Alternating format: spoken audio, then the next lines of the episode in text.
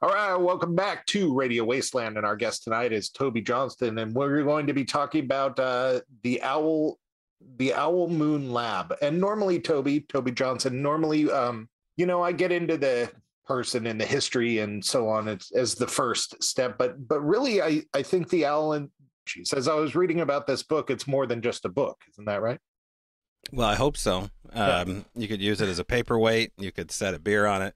Right, there's all sorts of interactive, technologically interactive aspects. I know. Yeah, I kid because it's the first book I put out, so I'm new to the authorship world, and maybe people will use it for that.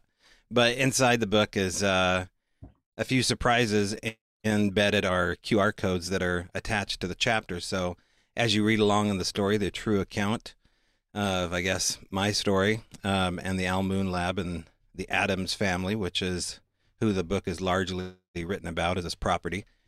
And so as you read along, you get a hold of a QR code that's attached to the chapter. And as you're reading it, you can go transport yourself right to that chapter because we filmed everything, all the audio, all the video, all the paperwork, all the guests that arrived, the witnesses, the documentary that is coming out about it. It's all embedded in these QR codes. So not my idea. That's through a guy much smarter than me named Doug Hajicek of Monster Quest fame. So without Doug, I wouldn't have had that.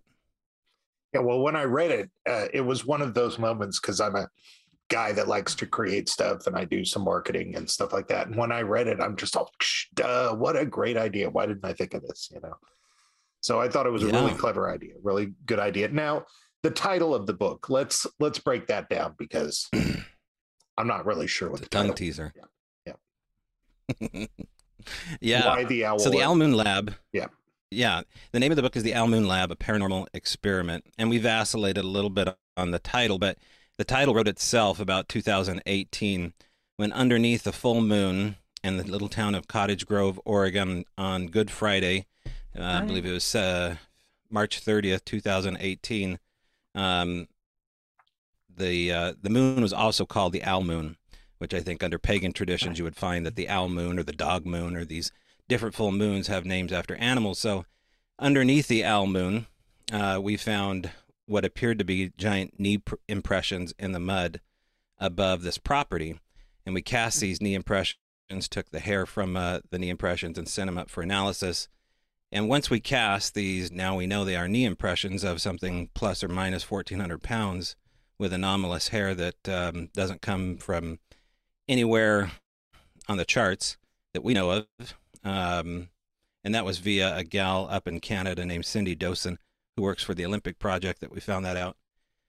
Once we brought this casting back of these giant knee impressions, and we are fast-forwarding through, you know, a lot of history right now to get to where we are to talk about the title. But that's where the name came from, the Owl Moon. The lab portion is kind of a tongue-in-cheek thing because in the process of having legitimate supernatural Sasquatch encounters, UFOs, EVPs, amazing EVPs, I'm also in the process of building a Sasquatch replica. So as a joke, the homeowners who were gracious enough to lend me their garage to build this giant 8.5 foot tall Sasquatch for Ron Morehead. He said, oh, it's like, you know, Frankenstein's laboratory now in my house. And so because of that, all these things started to pile up. So the Owl Moon Lab, although we did do experiments in this house on the property, they were rudimentary at best compared to what I would do now. And so that's where it got its name. So, sorry, Tara, go ahead. Well, you mentioned right there a couple of different phenomena. You mentioned Bigfoot, you mentioned EVPs, you mentioned UFO sightings. And those are things that are often put together, but often you find, you know, UFO people who are like, you know, don't talk to me about EVPs, or you find Bigfoot people who are like, it's just a big ape, right? But it seems... But we're sort of putting them together into more of a, like, sort of a synthesized thing. Are these related phenomenon, or are they separate? You know, it's an ecosystem of weirdness, and you can't push one phenomena out from the ecosystem if it doesn't fit your worldview or your narrative. I mean, if we go back to John Keel, you would look into the Mothman prophecies and say, oh, we just have this apparition that seems to, you know, be a harbinger of doom or death. And that's the end of the story. But that's not where John Keel left off at the end of it. I mean, I remember seeing pictures of him and video of him showing Sasquatch impressions on Johnny Carson or David Letterman. So it takes you in these weird directions, whether or not you want to go on them. What we argue, and it's not really an argument, it's just the way that this phenomena goes, is when the phenomena comes to you and comes to your property, more often than not, these people who are open about it and let you come live at their house like I did and write a book about it, they get the stranger phenomenon. Now, why would that be? Why is that? I'm not quite sure. It can be hostile at times. It can be friendly at times. It can be scary at times. But one thing that it isn't is predictable. The only thing predictable about it is it's not predictable. And so when I say we have these crystal clear EVPs, we weren't looking for them. We're trying to record Bigfoot audio, Bigfoot vocalizations. Like if we could get, you know, anywhere near what Ron captured as far as samurai chatter, we would have been thrilled, but it just refused to stop there. And so the more that we were kind of honest with what we were trying to do, and we were a little confused about what we were trying to do. Were we actually trying to understand the phenomena on its terms, or were we thrill seekers? Right. And we had to be honest with the phenomena. And I know that sounds kind of crazy, but, you know, like I said, we're fast forwarding through 15 years of me chasing after the phenomena previous to this.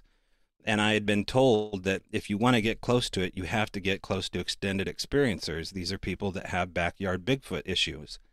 And once you do, be prepared, because the wheels probably will fall off as far as your expectation of this being a giant relic hominid. And I was game for it. I mean, I had waited so long, I mean, 15 years to get into a house like this. And so we engaged it. And I spent the better part of almost a year straight living and breathing, writing this book. Although I didn't really think it was going to be a book, I thought people would appreciate the story. And I just wanted to have a sighting. Like that was my whole goal, is like, can I please see one already? You know, I've chased down this damn dirty ape for the last 15 years. Please just give me a sighting. Right. And it's so kind of a funny problem to have, is like, I just want to see a Bigfoot, but I keep running into these. I don't care. Just something. Just get into these darn ghosts and, you know, and UFOs. It's like. Yeah. And I was all too happy to engage those phenomena too, because, you know, as a young man, when you walk into the library at school, where's Bigfoot? It's lined up with ESP, telekinesis, UFOs, all of it, right? I mean, and so that was already embedded. Well, it turns out that it is on the proper section of the library shelf, that Bigfoot actually does belong in that category. And I don't waver from that position at all after everything that has happened and continues to happen, because this phenomena has a half-life. It follows you. You look at the work of, you know, Skinwalker Ranch. They talk a lot about the hitchhiker phenomena, where things follow you back home. And it will tip its hat big time to you and say, oh yeah, we know where you live. We know you recognize this object because we left that right there on your coffee table, and here it is again. So these kind of things you can't say no to. There's no room for there being hijinks or there being a hoax, not with all the audio and video and eyewitness testimony. You know, earlier, for one, we've been trying to come up with a new catchphrase for our radio show, and ecosystem of weirdness was worth writing. Good. But that's a good one. You know, being a thrill seeker, you know, when he said that, it triggered something in me that I think at the beginning of understanding of any topic, that there has to be some level of thrill seekerness. I watched a movie about a guy building the first deep water dive suit with the hose, and that guy had to have been some level of thrill seeker / scientist, or Jacques Cousteau building his his big crazy super boat. You know, there had to have been a thrill seeker aspect there of somebody willing to go out there and chase down God knows what. So I think you're allowed to be both. I think you're allowed to be both. But yeah. How'd you get connected with these people? Were you chasing leads down, or did they come to you? Was it divine, how they just kind of showed up to you when you needed them most? Or? No, it's a small community, really, of Bigfooters. And once you kind of get involved with going to a conference or a camp out, word gets around. And in this case, Daryl Adams, who is a recent retired contractor, had moved up from California to Oregon and attended something called Beachfoot, had a conversation with Ron Morehead and said, hey, I know Tobe. He, lives right outside of where you're moving. Maybe you can go talk to him and he can take you out in the field sometime. And I'd kind of, taken my foot off the gas for a while and hadn't really looked into the phenomena for about 2 years or so.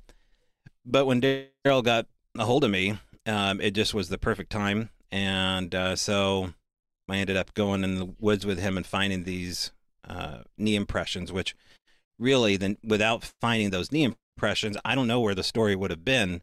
Maybe everything still would have happened in the order it did. Maybe it was destined to be talked about. It seemed, and that's the way some of these stories go, is that they seem like they are waiting for certain people to arrive at a certain time. It's almost like the tumblers in a lock, and everything has to line up.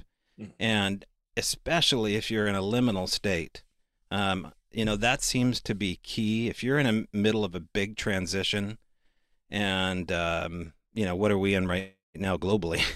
So who knows what's about to happen? I mean, we have all the UFO stuff unfolding, which I don't think is by accident. Here we are in the middle of this huge transition with something called the Great Reset, this new order being established. And now all of a sudden we have, agreement that we might have off-world vehicles. And, it's a very strange time. So the same thing was happening to me on a smaller level, a big life transition. And at that point, there was so much that happened immediately that I'd already been accustomed to.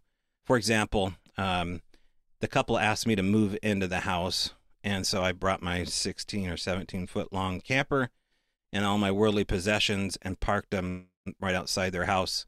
And we basically wanted to see if these knocks and hits that were coming around the property could be recorded. And so the long-term study of figuring out whether or not these were only Sasquatch sounds, began. And so 1,400 hours worth of audio was recorded for about a year. And I'm being kind with that number. I think it was actually more. So I'm working full-time, recording audio and video full-time, and then coming back and trying to play, Bigfoot. Right. Only it refused to just be Bigfoot, because then these EVPs started showing up. And the EVPs were so complex that we knew it wasn't Sasquatch, because we were hearing human language. We were hearing English.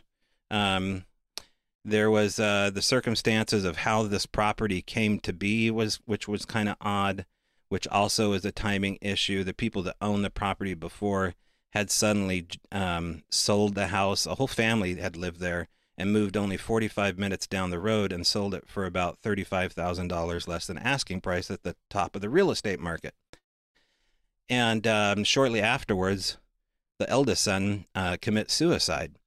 Okay. So we kind of find all these things out as we're looking for Bigfoot. Like, why did these people move out? Why would this kid kill himself? Well, we found out that his old bedroom, was probably the most haunted part of the house. And we didn't plan on having a haunting at the same time, but this is where the EVP started, was in this kid's bedroom, where eventually he would commit suicide. And he ended, the EVP we got said, "I'm dead." And it was, it sounded like a child's voice, probably 14 years old. And so it was a controlled area as much as we could. And, at first you're trying to rule out whether or not this is, some kind of sound contamination. If anything is a contamination, whether or not it be just for lark of someone playing a game with you, or whether or not you're hearing what you want to hear, because I totally had Bigfoot-itis. Like, I'm a Bigfoot researcher, right? I'm out here doing this, so I'm going to have confirmation bias. So that's when I started inviting other people out, just like, hey, I need confirmation here. Let's all leave out recorders and you go home and listen to what you got. And that's when the gifts started showing up. And by gifts, I mean objects of significance meant for you. And they were left in a real specific place so you would find them and nobody else. One of the most common striking examples is after we were looking for a taxidermied rabbit and we were building the Sasquatch replica. And I thought, well, what better example than to put a rabbit maybe at the base of Bigfoot's feet to symbolize the rabbit hole. And so we're looking on scale. Yeah, looking for a taxidermied rabbit. Well, I get home from work and there's a dead rabbit with a rock lodged in its head sitting in front of my trailer. Now, it's so fresh in the middle of summer, it has no bugs on it and no predation marks. Yeah. Just a rock. And it's laying right in front of my camper. My girlfriend gets a hold of me and says, wow, thank God they didn't leave you a snake. You hate snakes. And 3 days later, there's a snake with its head ripped off sitting right where the rabbit was left. Yeah, you're all, we need a statue of the neighbor's kid to put under the Bigfoot, and then you would have found something absolutely terrifying. Yeah. Yeah. So, I mean, there's, it got real, you know, real quick. So it's very hard to turn away from death. You know, here we are asking for something dead, you know, having barbecues. They know that we're meat eaters, but, you know, I'm looking for... a rabbit, a taxidermy rabbit. They give me something even better. They give me a fresh cottontail rabbit with hardly any damage to it. The snakes seem to be a joke. So those are just two really brief examples. And so as people are reading along in this book, they get to the chapter on the snake. They take their smartphone. They scan the QR code. It takes you to the moment I hop out of my Jeep Commander with my iPhone and see this rabbit sitting there. Call Daryl out and say, you got to see this, man. Stop whatever you're doing. And so to have those moments, you know, to be transported automatically as you're reading along. If it wasn't seamless, we wouldn't have done it, but it is seamless. As long as you have a good internet connection, you just scan along and away you go. Yeah, I think it's a great idea. I think it's a great idea.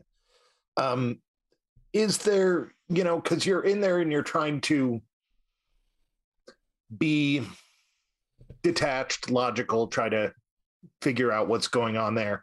I never thought of this as being a problem, but is there a point where you're just all like, well, did the ghost or did the Bigfoot leave me the snake? Yeah. You know, and what exactly am I even able to untie this knot of two different things that I still don't know what they are, and yet I'm supposed to untie the knot? Well, yes and yes. There's no way to know for certain because this stuff loves to keep the secrets coming. The clues and the questions are pretty much all you really have for the most part. But this story, there was so much physical evidence. I mean, it started with these knee impressions, which at first I thought, well, I do a podcast about the paranormal. I'll just film the process of me casting these probable bear knees that are squatted down. So that's how we took it. Just like, we'll show people the process of casting. But when they came back as 1,400 pounds in anomalous hair, and then an orthopedic surgeon looks at him and says, those are giant human knees, but they're not human. So that's where we kind of thought it might end. I was ready for it all to end with the knees, but then we had these giant handprints show up on three different occasions around the house. And they're large, greasy handprints, 3 times the size of any man I've ever seen. And they were just, you know, embedded or infused onto the pickup truck, onto the garage, onto my trailer, with hair attached into the greasy impression of where the fingers were. And so to see that, you know, I'd never cast hand impressions before, let alone, you know, tried to extract any kind of cellular DNA or anything off of it. But we kind of went to the school of hard knocks and would laugh about like who's going to go down to the Dollar Tree to make their own, you know, $5 forensic kit and come back and try to cast these hand impressions. Right. So we did. And so was that Sasquatch that did that? Probably, because previous to this, over those 15 years we're skipping, was example after example of extended experiencers being gifted objects of significance, as though Sasquatch was listening, paying attention, hearing the needs of others, and then leaving objects of significance for. This is not ghost behavior. Now, we did have apportation phenomena at the property, and we actually filmed apportations not occurring on camera, occurring off camera. And if anybody doesn't know what an apportation is, I don't think this is Bigfoot related. But if we're to go with the theory that this was a portal and we had the phenomena of all these things coming freely in and out, to record an apportation happening is very rare. I've only seen maybe one actually happen on camera. And so... let me cut you off there. This is not a word I'm familiar with, but from the context, does that mean the opening of a portal? Right. Well, it could. An apportation would be a physical object appearing or disappearing out of nowhere in live time. And in this case... Gotcha. Yeah. So imagine pennies falling from heaven, right? Mm-hmm. This is one of the phenomena people would talk about. In fact, coins in general falling from the sky or something associated with poltergeist. In fact, in Poltergeist, I believe there's several apportations in the movie that happen. And so we would have these happen. The only thing is that these apportations have a sound to them. And trust me, this is a lot to take in here in the next few seconds, but we were trying to come up with many theories as we could so we could study the phenomena, understand the phenomena. And when we recorded, 1,400 hours worth of audio, we kept hearing these strange tapping, hitting, reflexive sounds, almost like something, when you hit a snare drum and it kind of makes a ta-ta-ta-ta-ta sound, an echo to it. It's, called a flam or a reflexive tone. We would hear these sounds. Maybe it was like a fingernail clicking the side of the recorder. The only thing is a lot of times we're recording in the middle of a gravel bed. So there really was no way for anything to get into the recorder without an approach sound in the gravel. And more often than not, we would get these clicky, tappy sounds. The point being is that I think some of these sounds were physical objects being gifted to us. So is that just Sasquatch? Man, I don't know. There's so many examples of there being something other happening than Bigfoot on this property. And people were telling us that as much. The farmers around us were all kind of weird, and they would talk about strange things that have happened behind them in the hillside. One of the guys was a soil farmer we called Wormy, and he was an interesting fella. And so Wormy would come down once in a while and make fun of us because we're looking for Sasquatch. And finally he goes, well, it's got to be sobering when Wormy's making fun of you. When Wormy makes digs at you, no pun intended. He kept saying, why are you looking in the forest when you should be looking in the sky for the chandelier? And I said, what? And he said, yeah, there's a flying something in the sky. It looks like a swinging, glowing chandelier. Ugh. And it drops down below the forest level. And we would catch him out at weird times at night looking for UFOs with his wife. And one day he shows up with this giant red mark on his forehead about the size of, a basketball that hits you, plonks you on the head. And he has no idea where that red mark comes from. And that red mark stays on his forehead for a period of like 2 or 3 months, all through the summer of 2018. And... He went on to explain, how his wife gets hit in the face by giant rays of light out in the back. You can't help but kind of go there with there being maybe an abduction scenario happening here that Wormy's not going to talk about. Right. But so all the neighbors are telling similar types of strange stories. So now we know it's not just us. They're not all in on it. It's not like a, Scooby-Doo episode. And right. So we start shooting a documentary. In fact, I'm co-producing a documentary that comes out next year in February called Flash of Beauty, which tells this story. But what better than to have two separate camera crews come out and basically say, hey, come down here whenever you want. I'm not going to be here. Have your own experiences. You tell me what you think's going on. And when they start having experiences, that's when I was the happiest, because I knew that they were skeptical of the claims, because we were, you know, after I'm telling you here the last 25 minutes of some of the claims, people are a little bit skeptical. And so they start having their own experiences. Apers, people that see the phenomena only as being Gigantopithecus or Sasquatch as being a relic hominid, started to have supernatural encounters. And a lot of these people were willing to go on camera and talk about it because it was so real, so transformative, so in your face. And so that's made me the happiest, is that I've been able to step away. I've actually moved out of state, and now the Owl Moon operates all on its own. People are having their own experiences, probably like they've had for thousands of years in that location. And so we'll see what happens. But yeah, that's about 10% of the story. I was actually about to ask about whether how far back you thought these sort of phenomena go in that area. Did you find any information about like the history of that, or? It gets into the word Hebron, which is, takes a sharp turn out of nowhere as far as the story is concerned. And I write about who the Hebron are, why, the Hebron might be attached to this property. But in short, we believe they were a group of religious fundamentals that moved out west along the Oregon Trail and set up shop in what is now the Cottage Grove lake bed. And if you look into the Hebrons and who they were previous to them being pioneers, you go back to the book of Genesis, and it talks about the land of Hebron. Well, the last place that the Nephilim were seen was near Mount Hebron.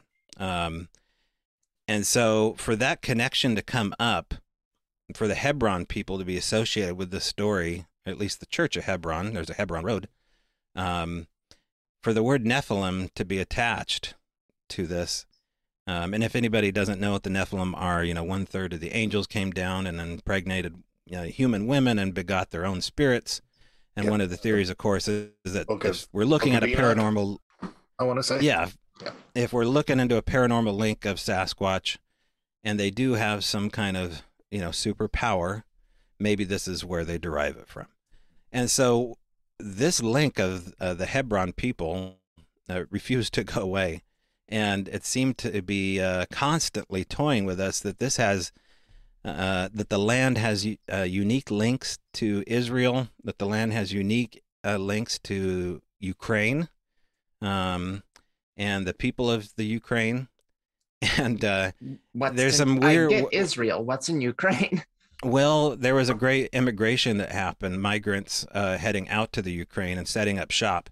And it seemed to tip its hat to us that that was important for us to know. I'll just leave it at that. And so some of the EVPs, is what I'm alluding at, led us down these strange directions. Now, is that an end road? It could very well be. That maybe that's not an important detail, but sounds like I think one of many roads.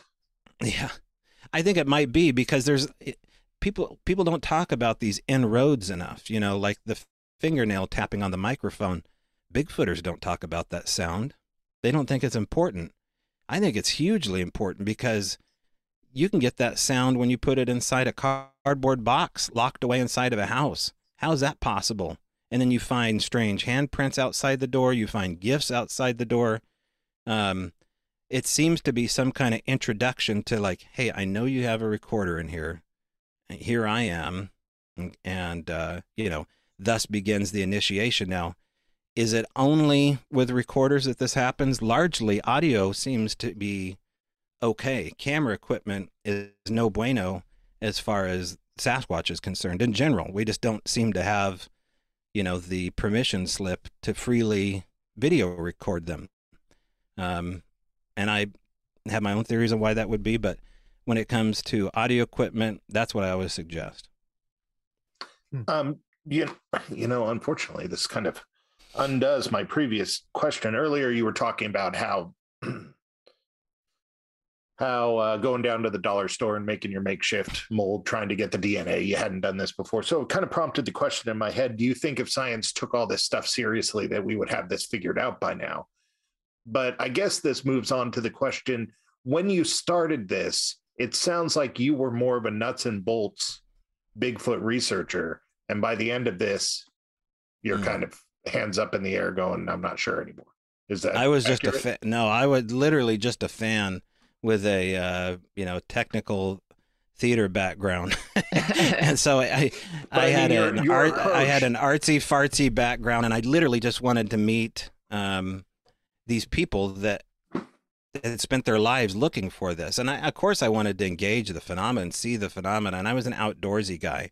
Mm-hmm. But yeah, in part, mostly you're correct. It was a transition point from having no position to having a very definite position. Gotcha. And there's always a price to pay for your position in life, but when your position reaps results, I have no problem with that position, and there's no sacrifice with it. Like, if people aren't down with my theories, it's all the better for me because I don't have them out in these areas here chasing down these rabbit holes, in my way. And I don't mean that in a pejorative sense, but as it relates to the phenomenon here, what you find out quickly is that people get, they get pretty ruthless as far as, how they treat you if you go down on a certain road they don't approve of, and I just never sought anybody's approval.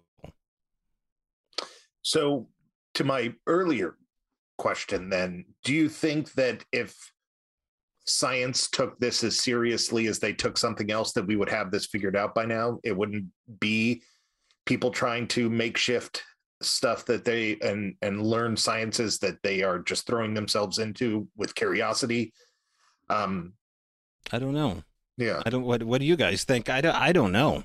Yeah, I don't know. Well, again, I guess it comes down to the natural preternatural aspect of the situation, because, for all these things to happen in one place, it just makes you wonder is Bigfoot a part of it? Is it a catalyst? Is it a coincidence? Is it, it just kind of opens everything up at that point. I stayed out at a cabin a couple of years ago with friends of mine, and I'm curious about how the Adams felt about this. We're sitting on the back porch, and there's like a whole grove out front of trees, and it's beautiful.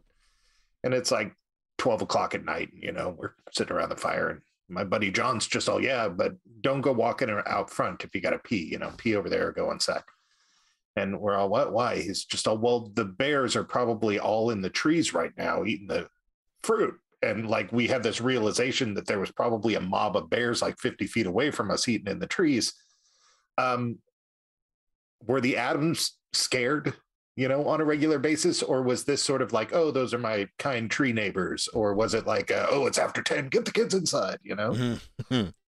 Yeah, it got spooky with the surprises happened, especially after the sun went down, when you're devoid of the senses of being able to hear anything coming at you and being able to see anything, and then suddenly all hell breaks loose. That's frightening, especially in the quiet of the lonely Cottage Grove woods, right. And so those kind of things, I couldn't always be there in my trailer. I was working graveyard shift as a truck driver, and so oftentimes I'd be gone, and I'd get texts and say, oh my gosh, there was this huge slap on the side of the wall, or we just saw this giant flash of light come into our bedroom.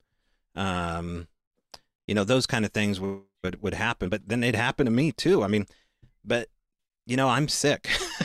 Like, I'm an adrenaline junkie, dude. Like, for me, people don't get it, but I would lay out in a zero gravity chair waiting for the hell to be scared out of me, hoping that it would be confirmation that this stuff is actually real, because even though I've explained this all to you, I'm still waiting for the shoe to drop of just like, oh, it was that. Like, one time we found out that a bird was roosting inside this haunted shop, this haunted garage that we haven't really talked about yet. But when we were recording, we would hear these strange sounds. Well, birds make roosting sounds at night trying to get in and out of this metal shop.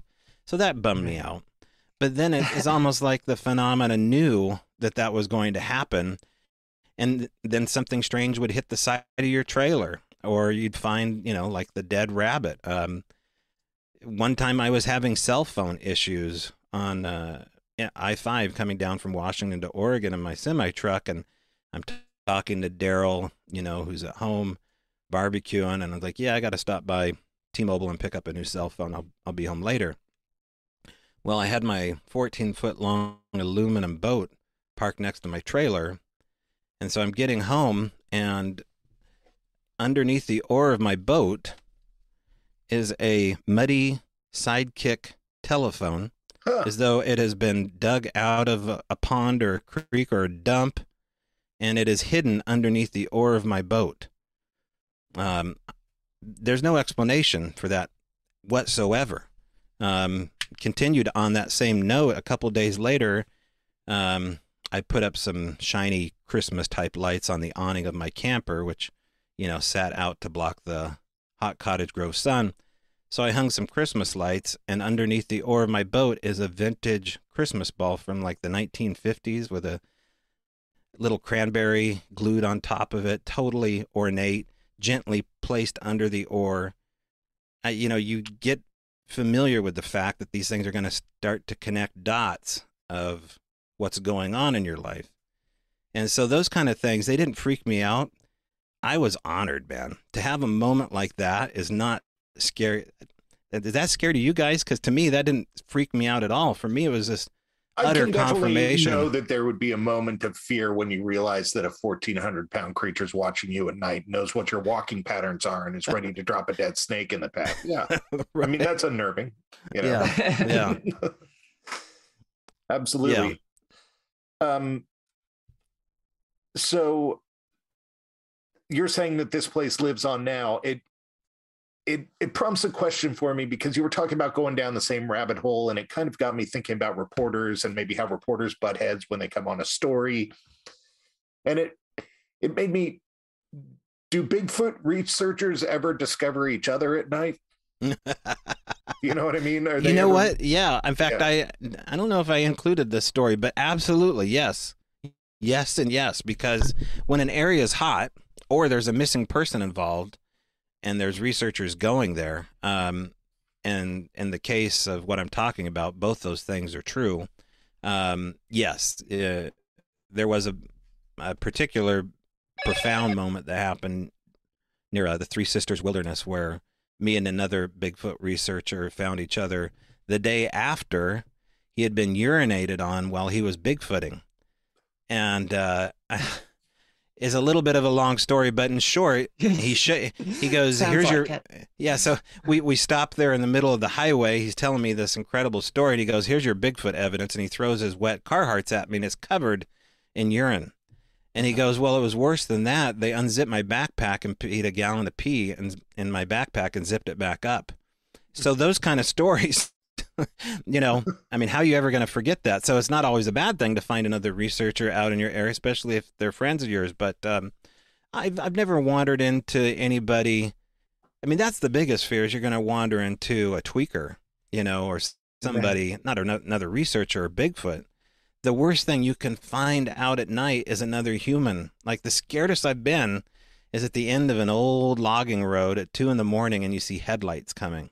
That's when you start going to your car to grab your AR. I mean, it's not the other stuff. The other stuff is, there's a lot of gamesmanship, and it's like it's just waiting to see your expression on your face while they try to scare you.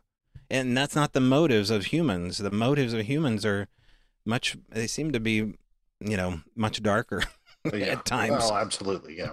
The darkest an animal's going to get is to want to eat you. Mm-hmm. You know? Right. But even that intention can't necessarily be considered evil, you know? Mm-hmm. Yeah. So how did this end for you? How did you decide? I mean, it seems like an ongoing, never ending. Mm-hmm. Let me guess, you figured you had enough audio to listen to for the rest of your life. It didn't end. It ended up following me up to the Olympic Peninsula. It vacillates between showing itself here and not showing itself for periods of time. I always compare my Oregon story, the Owl Moon Lab, as Vegas, and Washington as being, you know, like the retirement home. Yeah, you get the occasional visit, but it ain't like it was in Vegas. And these are definitely like the fat elvish years of my life when it comes to the phenomena. So, you know, maybe those things will change. I mean, don't get me wrong. When it goes off here. Like the camper that I talked about earlier, I've seen things in that camper within the last 6 months. You know, not balls of... So the orb phenomena is something... that people need to get used to when they're looking into Sasquatch. Lights, organic balls of light. These are things you see before Bigfoot, generally speaking, before Bigfoot approaches you, you might see an orb. You usually don't see them afterwards. Usually see an orb, and then you may get Sasquatch phenomena. So those orbs followed us up here. Now, they've been up here in the Olympic Peninsula long before we got here, but this trailer seems to have these orbs come around them. I've had people stay in my trailer, kind of like an Airbnb situation, and they complain about seeing these black orbs. Now, I'd never even heard of such a thing as seeing black orbs. It's almost like a grayish color, like a dirty gray. And I've seen one of these inside the trailer. It's not a very large trailer. It's just floating right in front of me as I'm watching a show on Netflix. Never seen anything like it. It looked like the hide of an elephant. It had that kind of organic skin color, gray skin color to it. A spherish ball, dirty gray ball, and it just went right through the wall. So that's something maybe unique to this property. I don't know, but the phenomena, you know, if I put a recorder out in my trailer, I'm going to get something crazy that happens. Right now we have my girlfriend's son living in the camp. He claims there's nothing going on. And so maybe it's me. You know, I don't know. But if I can get it on audio, then it's not just me. There's something else happening. Now, I know researchers in general don't like to speculate on the mic, but you got to have a good speculation. It's like coming out of this. Do you think that, you know, there's the belief that, well, we interviewed Ron Morehead, and this was one of the questions, and he didn't have much of an answer either, other than fun speculation. But there's the belief that interdimensional gold digger, you know, is like one of them. And but I mean, you got to say, if it is something like interdimensional like that, it would account for all the other weirdness going on. You know, it's like. But are you left with a theory that you like the best? Well, they seem to be attached to nature in a way that reminds me of an elemental, and it's hard to not call them an elemental because of the reports I've taken of people that see them go into trees. And if you look into the history of the Green Man and what the Green Man actually is a, you know, a giant forest guardian, an elemental, and so entrenched and in tune with the forest and nature that he is nature. So maybe that's why we can't record them at will. Maybe they feel the element of, I don't know, the EMF meter or the, you know, the electromagnetic frequency coming off a camera or recorder laying inside the middle of the woods would be a little bit like a sliver in your hand. And so maybe they feel that happening, and maybe that's why we can't study them at will. But I see them as such. There's a lot of reports of other things out there besides Sasquatch that seem attached to the elemental category. Maybe these orbs are them. There's a lot of people that say that they see an orb come out the backside of a tree where a Sasquatch walked in. Generally, you know, if you do have an orb sighting, red orbs in particular, orange orbs, you're going to have more of an aggressive Sasquatch encounter. These are things that I don't really hear anybody else talking about, but you know, after you interview a certain sect of people that are willing to talk about the paranormal stuff, including Ron, I mean, him and Carrie, his girlfriend, saw a giant lightsaber flowing through the woods when they're out there Bigfooting in the high Sierras. You know, David Pilates puts it in one of his recreations. And, you know, Ron's had some incredible stuff happen in the supernatural realm associated with the Sierra Nevadas. Most Bigfooters have, and that's, I guess, what I want to say is that most people that are really into this, I mean, they're really into it. They know the Bigfoot players. They know the Bigfoot history like people know baseball history. They collect all the memorabilia like people collect baseball cards. They're total Bigfoot nerds. Most of these people... nerddom. Yes. Most of these Bigfooters have had supernatural experiences while they're out Sasquatching. And they don't talk about it because it doesn't play well in the world of science yet. But now that we're talking about transmedium craft from the Pentagon, as far as the UFOs are concerned, and that kind of transparency coming from the top down is going to give a lot more flexibility to the rest of the paranormal world, including cryptozoology. And I think it's not going to be too far in the future before every Sasquatch conference is going to have a UFO speaker and a ghost speaker along in tandem. And you're already seeing it.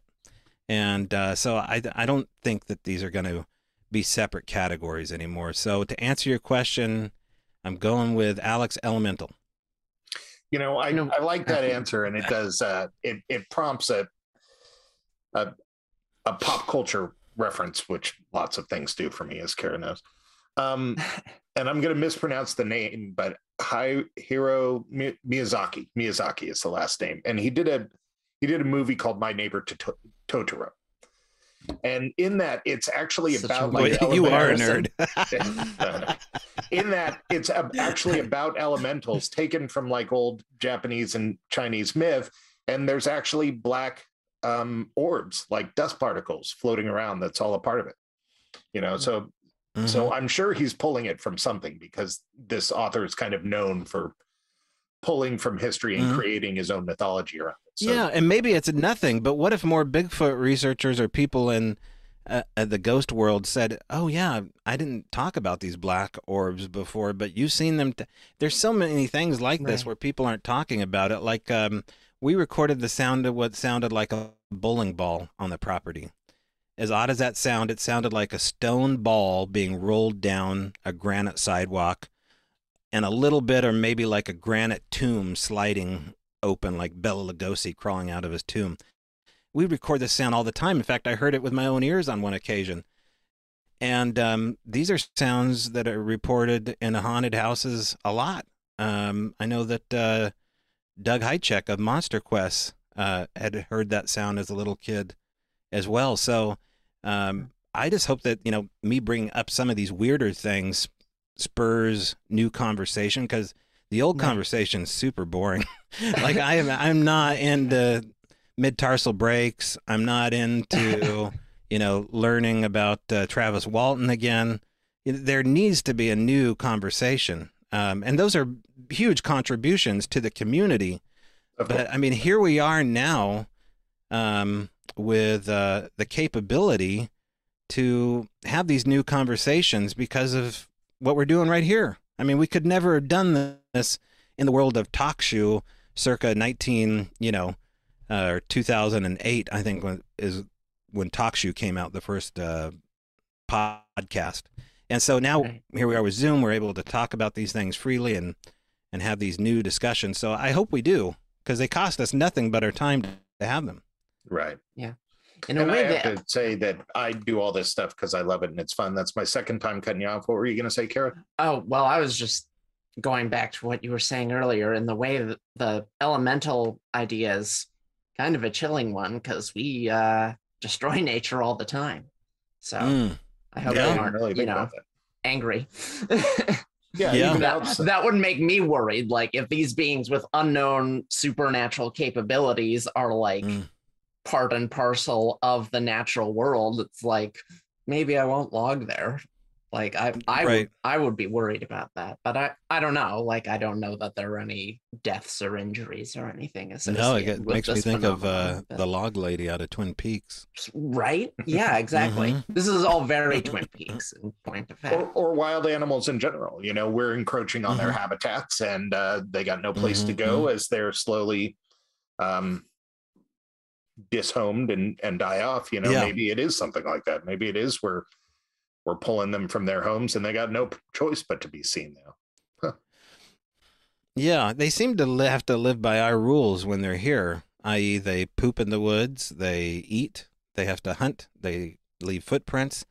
But in their world, I don't know what that looks like in comparison to ours. They can, maybe they don't have clear cutting. Maybe they don't have those kind of worries. I think more often than not, that's where they are.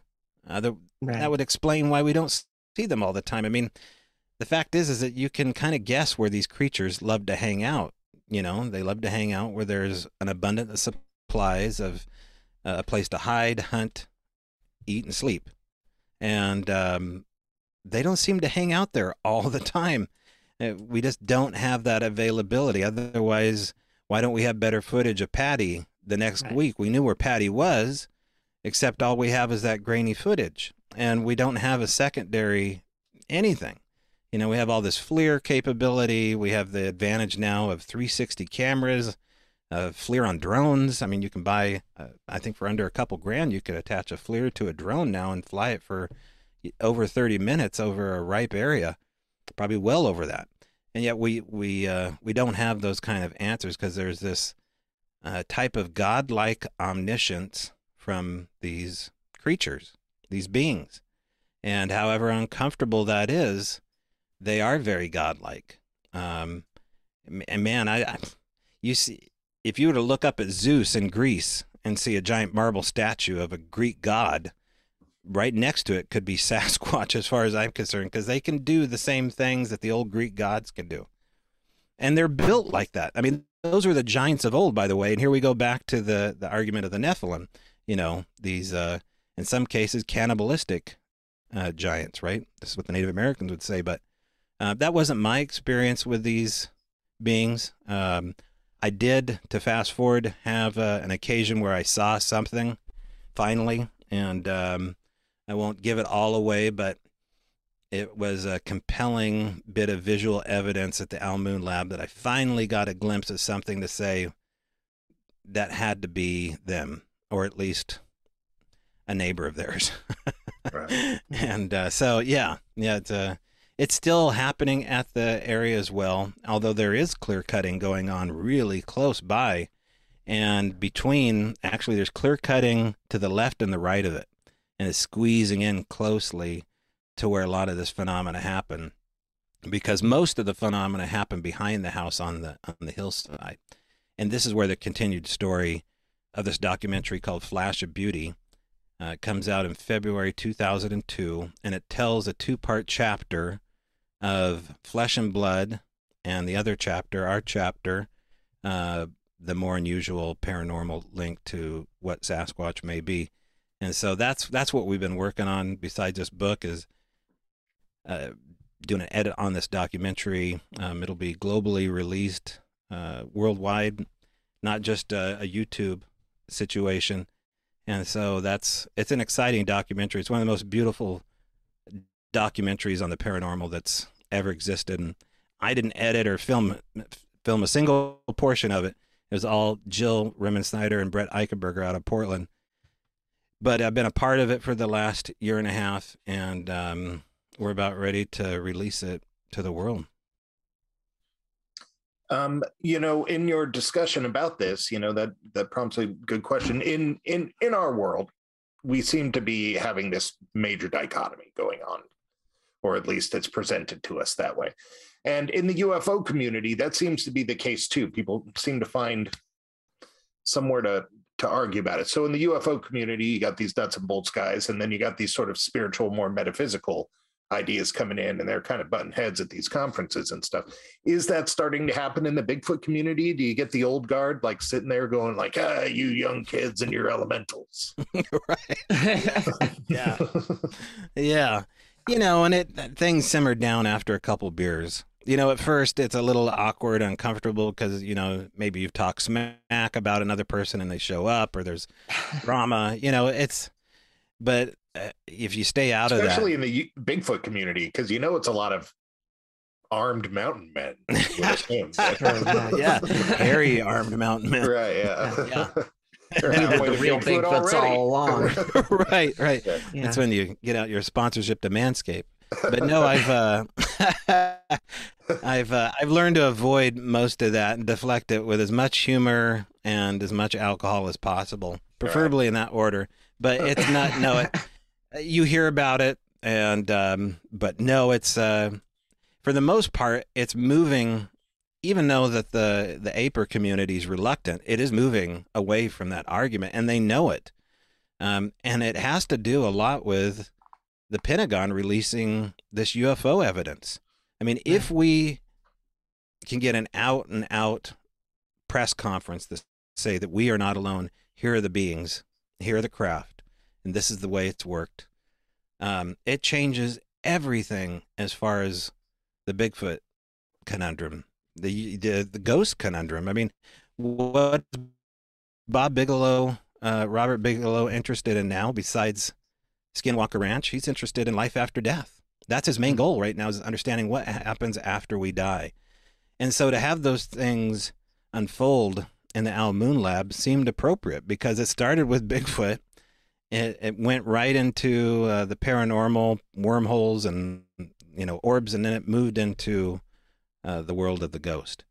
And so life after death, is that the ultimate question that we should be asking? Maybe.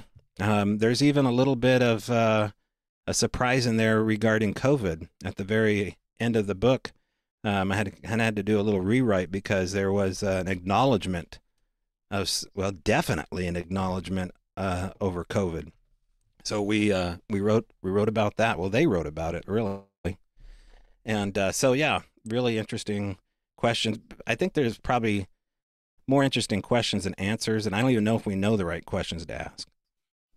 Yeah, well, you know, I think a lot of the time we hear these things and we start to go like, oh, whatever, you know, now they're throwing in UFOs and stuff. But, you know, you can't understand an animal unless you understand what it eats. And so now you got to understand the plant. And you can't understand the plant unless you get the dirt in the air and so on and so forth. So, you know, I don't think it's all that shocking that maybe mysteries would be tied together in a way that even just by a filament, you know. Just even by a really narrow to put it. Tie, you know. Okay, so where's the best place for people to find out more about you? Oh, well, so if they want to listen to the show, it's kind of in hiatus right now because we're moving from Washington to Idaho, and that's going to be about a 4-month operation. And so, but if they want to listen and follow along, they can. It's called Strange Bräu Radio, is my podcast. It was a podcast conceived in a pub, hence the word Brau, which is the German iteration of brewhouse. So Strange Bräu Radio, B-R-A-U.